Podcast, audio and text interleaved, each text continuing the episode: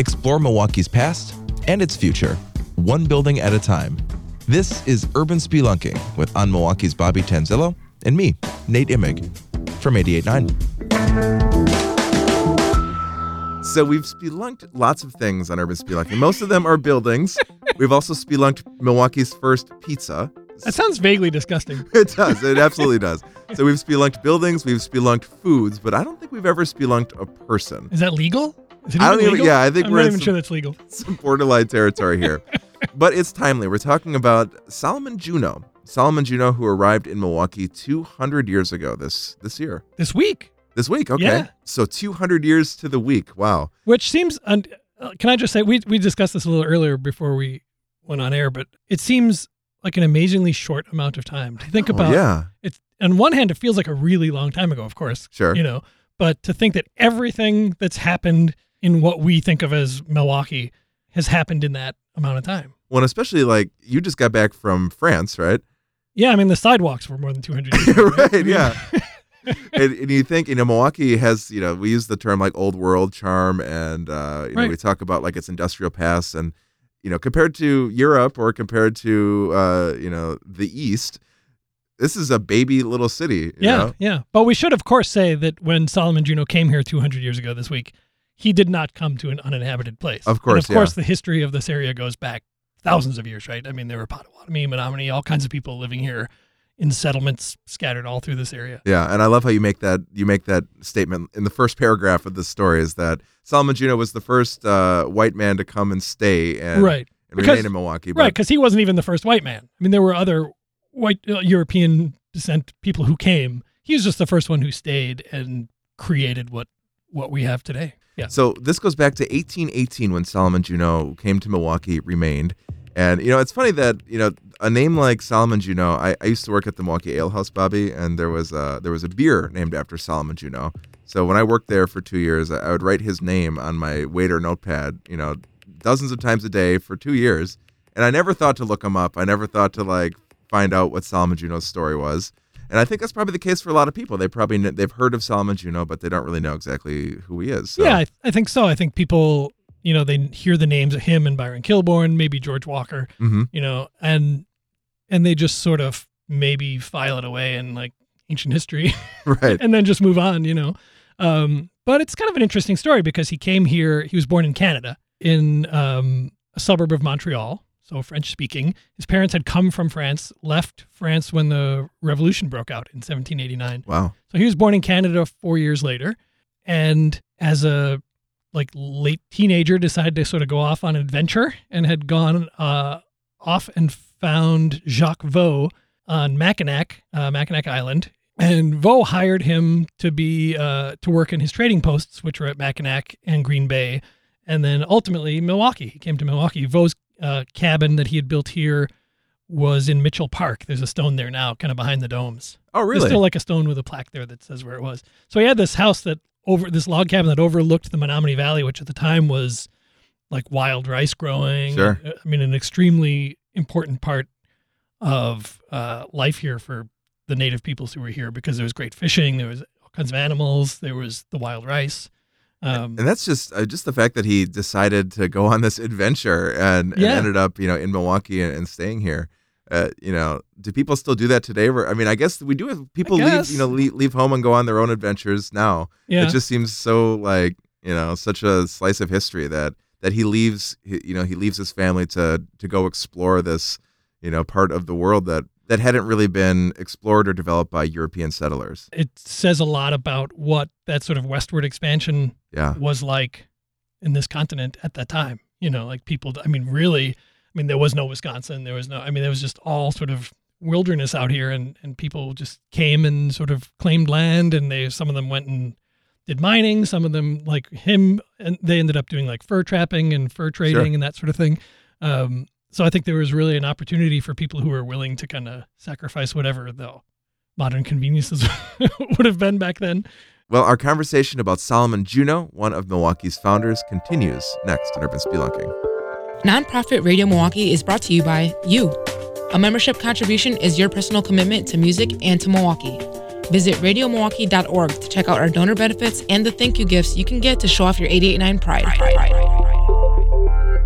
Okay, so he's he sets up this this uh, residence where Mitchell Park is today, and you can still see the evidence and that's on that that's stone. Jacques Vieau, you know. Okay. And uh, but before Oh, okay, so, so, that wasn't so Juneau comes to work for Vieau here, and um, he ends up marrying Vieau's daughter, and um, they build a log cabin on water in Wisconsin, okay. and they live there for a few years. Then they moved. They built a, a sort of a somewhat more elaborate house a block south where the Mitchell Building is now on uh, Michigan and Water, and then ultimately moved to Milwaukee Street and what is now Juneau Avenue, and built a nicer house still there. Yeah. So just the idea of there being a log cabin on water in Wisconsin, that's That's just, crazy, isn't it? Yeah, it's nuts, but you know, and then I think if you if you if you don't consider, you know, how how inhabited the area already was by native people, uh, it can seem like, you know, what did they do? They were here by themselves, but they were hardly alone. They really were not here by themselves, right? I mean, he when he built the cabin on uh, water in Wisconsin, there was another uh, French Canadian here named uh, Leclerc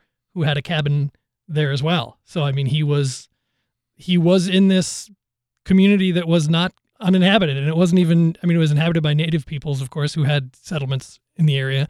But also, Vieau was here, and Leclerc was here, and I'm sure there were probably others. But the thing that set Juneau apart was that those other people left. I mean, not the native people, but the white settlers ended up going on to other places and, Okay. and doing their thing. Juneau stays, you know, and he keeps trading with the native people. He um, lays claim to a lot of land. He um, is named the first postmaster for Milwaukee in the That's a good title. 1830s by Yeah. Andrew Jackson. Um, President Andrew Jackson. yeah. Wow. And then um, he helps set up the village of Milwaukee, and then he is elected its first president. And then later, when the city is incorporated, he's elected the first mayor. Wow. Um, and he gives land for them to build the first courthouse, which is where City Hall is now. Gives land uh, for the church to build St. John's Cathedral, which is on Cathedral Square there.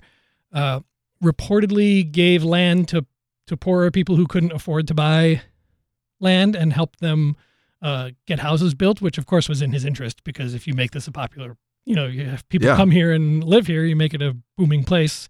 His the value of the real this real estate that he owns goes up. I mean, it's you know not completely selfless, but um, So but he how do- did how do do- that kind of thing. How did he acquire the land?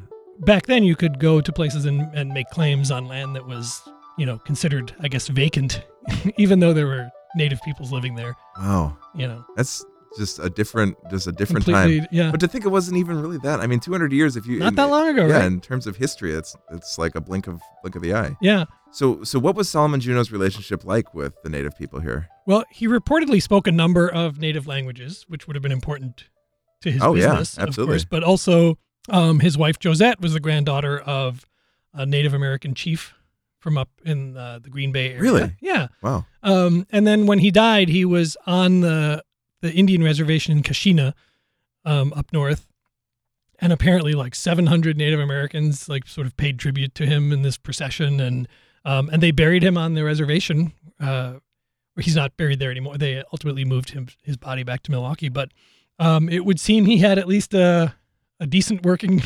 relationship. You know. And there was this. Is it true that there was a, a tree that grew from his gravesite? That's you know his granddaughter wrote a book about him, and I, a lot of the information I got is from there. But like that kind of stuff, I'm a little like I trust her on the facts, but I'm a little leery on the oh he was uh, you know he, So every yeah. ma- every person who met him loved him. You know like, Right. uh, that stuff I'm a little leery about. What but she the- said that there was this this tree that grew there and was sort of a fitting testament to his you know the fact that he remains in the in the memories of of the people. So as one of the the founders really of Milwaukee, was he involved in some of these like uh, spats with the other founding fathers of Milwaukee? Yeah, I mean, he supposedly had uh, a testy relationship with with Byron Kilbourn across, you know, um, who had claimed the land on the other side of the river, the west side of the river. Um, but supposedly it was Kilbourn who platted his streets just off kilter from Juneau's streets, which is why the bridges are all at sort of an angle, you know. Um, but there is some suggestion that he- they were also friends and that they did have some business deals together because Juneau did also own some land apparently west of the river. So I think it's probably a more complicated relationship than we've, you know, that I think we've probably gotten sort of a somewhat cartoonized sure. version of them rolling the cannons up to the. I mean, there was a there was in fact a war, you know, a very brief uh, bridge war, you know, where they blew up a couple of the bridges. Yeah. Uh, but um, So th- I think is- that might be an oversimplification, probably, of what their relationship was really like. and- But he was he was pretty chummy with Mitchell. Well, yeah, that's what his that's what his granddaughter said. Oh, okay. You know, but again, I'm a that. little like I think I think it was probably a complicated, a much more complicated relationship than either she is letting on or what we've taught been taught is you know.